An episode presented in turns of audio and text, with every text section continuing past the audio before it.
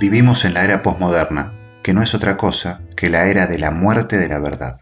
Todo es una gran mentira. Que se vayan todos los políticos, nos roban. Las vacunas tienen microchips que nos hipnotizan. La posmodernidad define el desencanto, el descreimiento en todo, el relativismo total. La posmodernidad entonces nos define a la mayoría de nosotros, los humanos, hoy.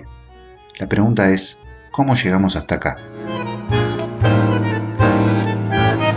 Soy Gabo Merlino. Esto es Cambalache, la historia del otro lado de la historia, temporada 2.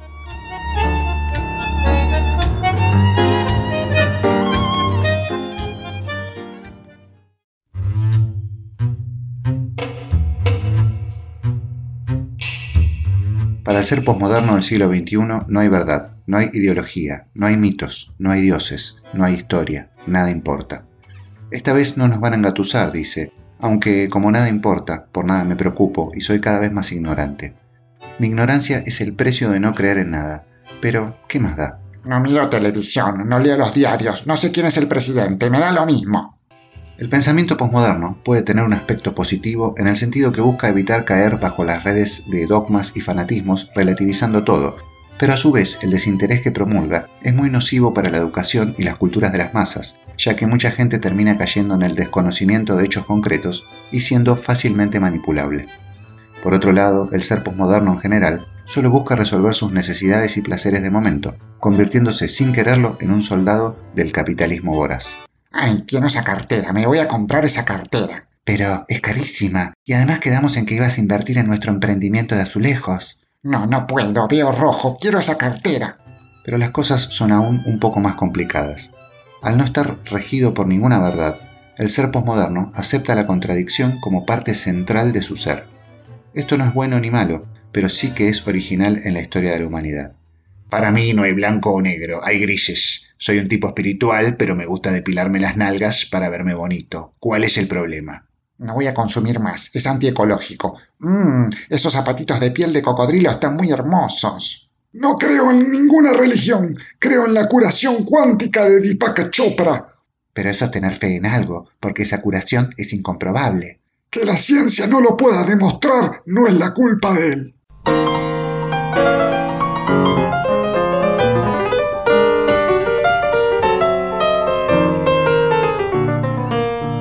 Concepto de la verdad y las verdades absolutas venían tambaleándose desde hacía bastante tiempo, más precisamente desde el siglo XVIII, la época en que la razón terminó de imponerse por sobre la fe y en la que el capitalismo se proclamaría definitivamente como el nuevo sistema de orden mundial, ayudado por las tecnologías de la revolución industrial.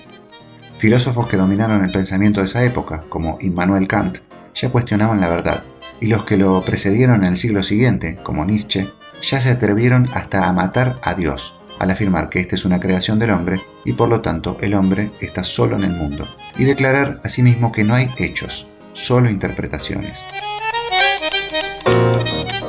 En ese mismo siglo XIX, los artistas románticos hacían nacer la modernidad contracultural, que se oponía a la modernidad de la razón. Para ellos el arte sería la manera de llegar a la verdad, y no la ciencia y el pensamiento lógico. El arte transgrede, lo otro es conservador. Ya a principios del siglo XX, los artistas y las vanguardias de ese entonces van aún más allá en el desafío a la modernidad dominante. Para ellos el arte no es copia de la realidad, es la cara oculta de la realidad, es lo que puede desenmascarar el sistema, que es la gran mentira, y a la sociedad conservadora heredera de la era victoriana. ¿Qué es esa pintura? ¿Un reloj derretido? Por Dios. Esa es una obra de Salvador Dalí, es otra mirada de la realidad. ¿Qué realidad? Ese es un reloj descompuesto. ¿Para qué sirve? Pero para que estos modos de ver a la verdad y al mundo llegaran a las masas, se necesitó a las generaciones de posguerra. La primera generación de inconformistas, las raíces de los posmodernos, nació luego de la Primera Guerra Mundial, en los años locos de los 20, y se materializó artísticamente en la segunda posguerra de los años 40, cuando estos ya eran adultos.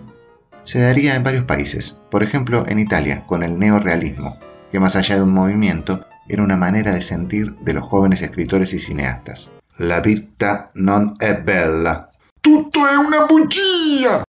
También los jóvenes en Norteamérica comenzaron a observar al mundo de otra manera. Ellos darían lugar a los hipsters, que empezarían a circular en los años 40 por Estados Unidos, y que son el antecedente a las contraculturas que vendrían luego en los países anglosajones y que terminarían imponiendo una forma de ser y de sentir en todas las generaciones siguientes.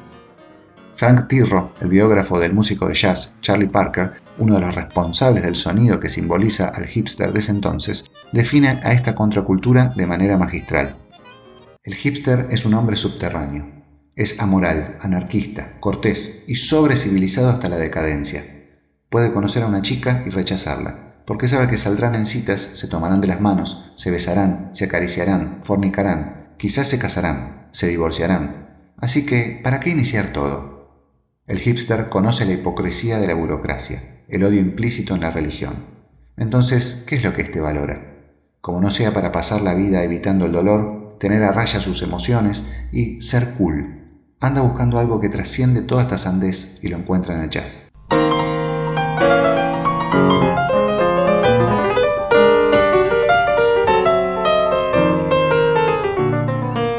Es así que ya en los hipsters se prefigura el descreimiento y la relatividad de los posmodernos.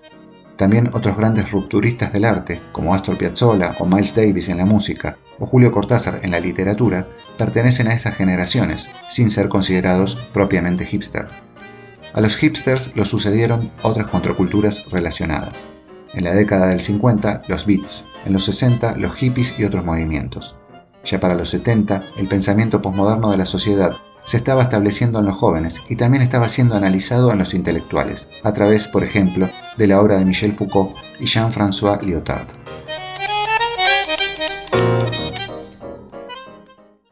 Antes que nada, si estás en YouTube, dale me gusta y suscríbete. También podés encontrarnos en Spotify y muchas plataformas más. ¡Recomendanos con tus amigos! Realidad, varios de estos modos de ver al mundo ya habían existido en otros momentos de la humanidad, como en la filosofía de la antigua India o en algunas corrientes de filosofía de la antigua Grecia, como la de los hedonistas, cuyo bien supremo era el placer, en especial el carnal, o la de los cínicos, en especial en cuanto al concepto de la desvergüenza, o la de los escépticos, maestros del descreimiento. Pero esta era y es la primera vez en la historia que este pensamiento es el dominante en una sociedad entera. Esas primeras generaciones de posmodernos, los anteriores a los 90, estaban todavía ideologizadas en algunos sectores, y son las responsables de muchos cambios favorables y aperturas en los derechos civiles, como la lucha contra la discriminación de razas, la aceptación social de gays y lesbianas, la lucha por la igualdad de derechos de las mujeres, el reconocimiento de todo tipo de minorías y la liberación sexual. Pero, en definitiva, fue desde pasada la Segunda Guerra Mundial que las nuevas generaciones comenzarían a delinear el pensamiento posmoderno que terminaría definitivamente de imponerse después de la caída del muro de Berlín en 1989. ¿Por qué? Porque no había nada en qué creer. Los dos sistemas dominantes, el capitalismo y el comunismo, habían fracasado. El capitalismo hizo de la explotación y la desigualdad sus caras. El comunismo hizo de la burocracia y la represión su identidad. Las ideologías fueron arrastradas en esa derrota. La religión, que ya venía perdiendo desde hacía tiempo la batalla contra la razón, también. Y la razón, cuyo soldado era la ciencia, la misma ciencia que había creado las bombas atómicas y la bomba nuclear que amenazaba a toda la humanidad, ya se había convertido en asesina. La tecnología ya no sería solamente sinónimo de progreso, podría serlo también de destrucción. Entonces, la única verdad, si es que había alguna, es que todo había salido mal.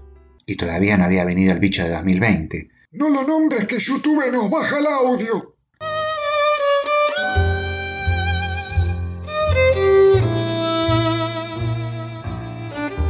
El capitalismo neoliberal dominante le vienen bien varias características del ser posmoderno. Quizás este sistema mismo es la creación de la mente de la posmodernidad, o uno es consecuencia del otro, quién sabe. El vivir en el hoy, el consumismo, la falta de interés en las ideologías y el poco compromiso son favorables a que siga girando la rueda de la especulación capitalista y que se mantengan las estructuras de poder.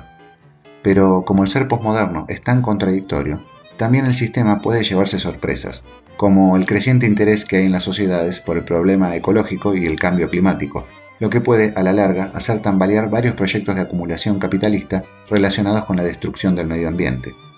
Sin embargo, ya lo sabemos, este sistema se adapta a todo. En el peor de los casos, hará caer a algunos y surgirán otros peores. Esa conclusión tuya fue muy posmoderna.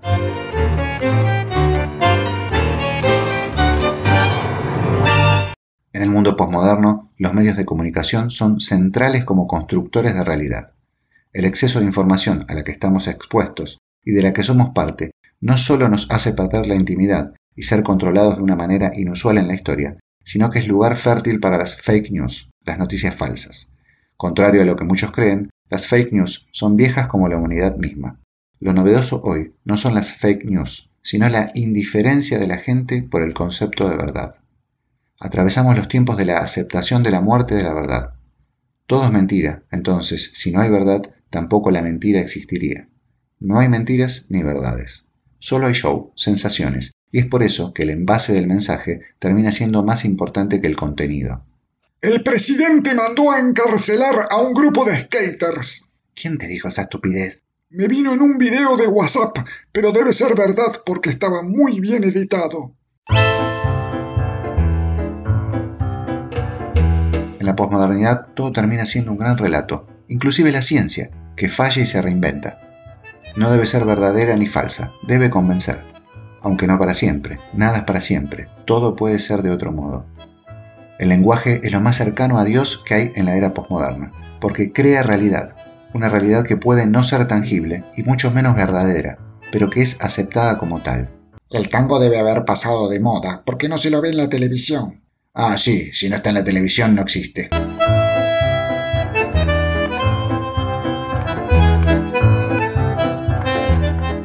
En la era posmoderna, el humano occidental, ayudado por las nuevas tecnologías, ha aceptado el concepto de multiplicidad. Somos muchos yo en una persona, somos un gran paquete de datos que se desparrama por todos lados. Por ejemplo, sin ir más lejos, el yo carnal y el yo informático, que a su vez tiene muchas subdivisiones, como pasa en el yo de las redes. Yo de Instagram, feliz. Yo de Facebook, reflexivo. Yo de Twitter, crítico. Yo de LinkedIn, productivo. Yo de Tinder, seductor. El francés Gilles Deleuze, uno de los grandes filósofos de la era posmoderna, había planteado el concepto del hombre individual. ¿Lo qué? En el cual el individuo moderno se estaría convirtiendo en entidades diferentes, algo que por ejemplo las teorías de género hoy lo tienen bien asumido. También los análisis genéticos, que son parte del individuo, pero no el individuo mismo.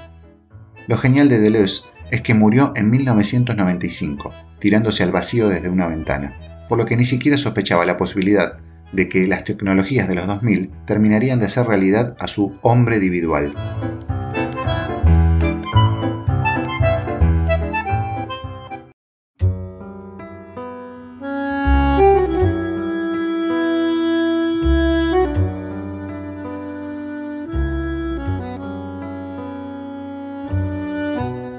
Cierto también es que la razón y lo que llamamos realidad tambalean desde siempre en nuestra percepción y que el hombre individual está presente desde siempre.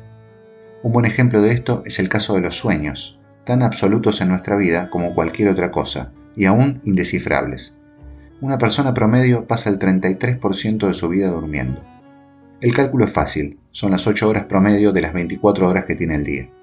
Entonces, esa misma persona racionaliza solo el 66% de su existencia, ya que todo lo comprendido en el mundo de los sueños es considerado socialmente fantasía, o en el mejor de los casos literatura, o dentro de una parte de la ciencia, psicología aplicada a una realidad que solo es entendida como tal en el espacio en el que estamos despiertos. Para la ciencia y el pensamiento humano en general, el momento del sueño, el tercio ilógico de nuestra vida, es sólo la subordinación de la vigilia, la misma vigilia que rige sobre nosotros, probadamente, solo dos tercios de nuestra existencia, olvidando que nuestra alma, espíritu o cerebro todopoderoso para los más racionalistas desarrollan durante 25 años de una existencia promedio de 75 una vida paralela a la que apenas conocemos y peor aún, apenas tomamos con seriedad.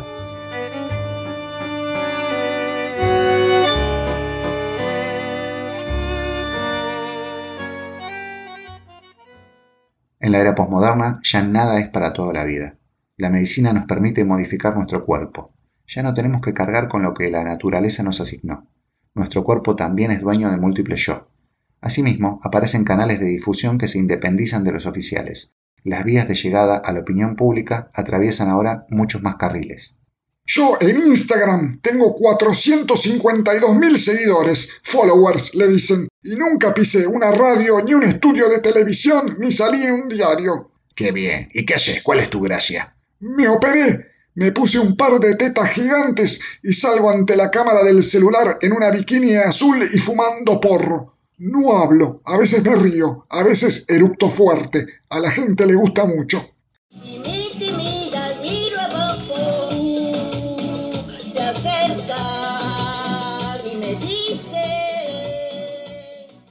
¿Hay alguna razón para ciertos gustos de la gente? ¿Nos embrutecimos? ¿Nos dominan las estrategias de marketing? ¿Nos seducen ciertas cosas no convencionales aunque nos cueste comprender por qué?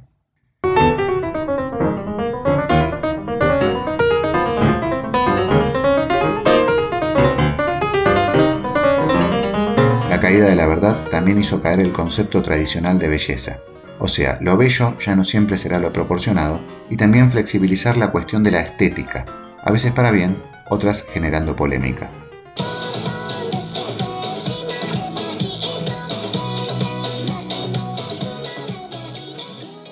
Si no hay verdad, no hay verdad en el arte tampoco. Todo es arte y nada es arte. Todo es estético y no existe la estética de élite. Fue así que nació el arte quiche, y junto a él también la mezcla de lo que antes no se podía mezclar. Los cómics como hecho artístico, las fusiones de cantantes de rock con músicos clásicos, intelectuales bailando en televisión y bailarines teorizando política en la radio.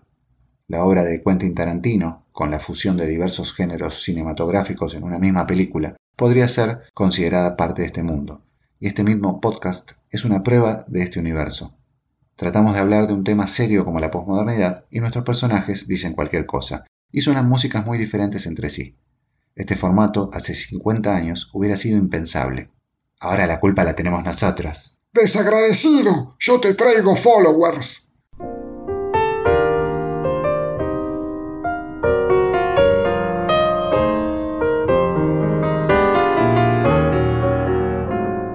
¿Cuál es la unidad de valor entonces para un producto artístico?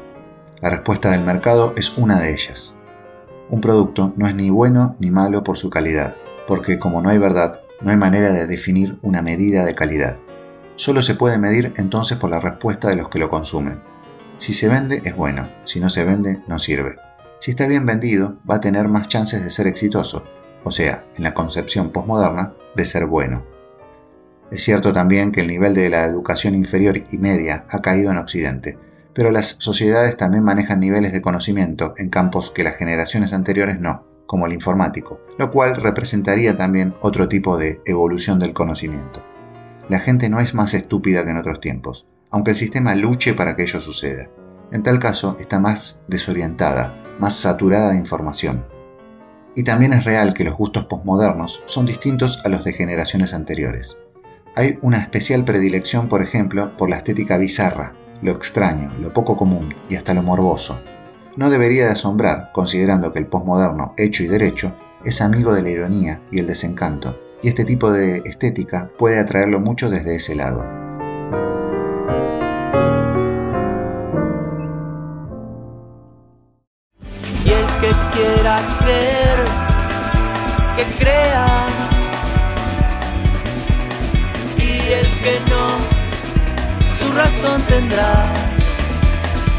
Es mucho más difícil encontrar letras como esta de Jorge Drexler en periodos anteriores a la posmodernidad, como también es imposible encontrar en el pasado las nuevas discusiones éticas que nos trae la tecnología. La biopolítica, o sea, la práctica del control sobre la vida de las personas que pueden ejercer ahora los estados modernos gracias a la tecnología, o la cuarta revolución industrial, con la inteligencia artificial como bandera, y sus efectos sobre las poblaciones, son realidades de este mundo postmoderno que ninguna civilización anterior tuvo que enfrentar o discutir. Pero, ¿se puede discutir relativizando todo o hay límites?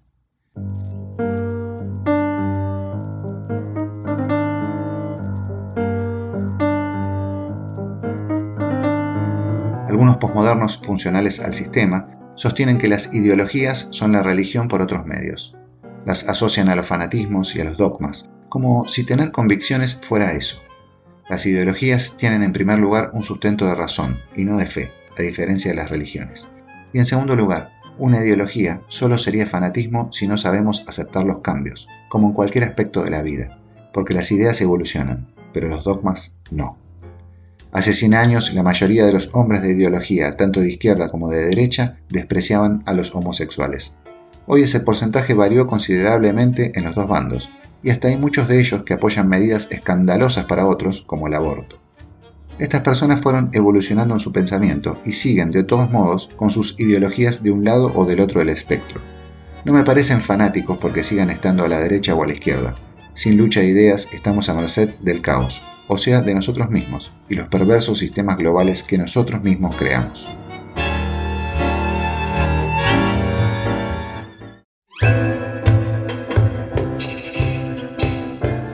En definitiva, ¿qué es lo que sirve?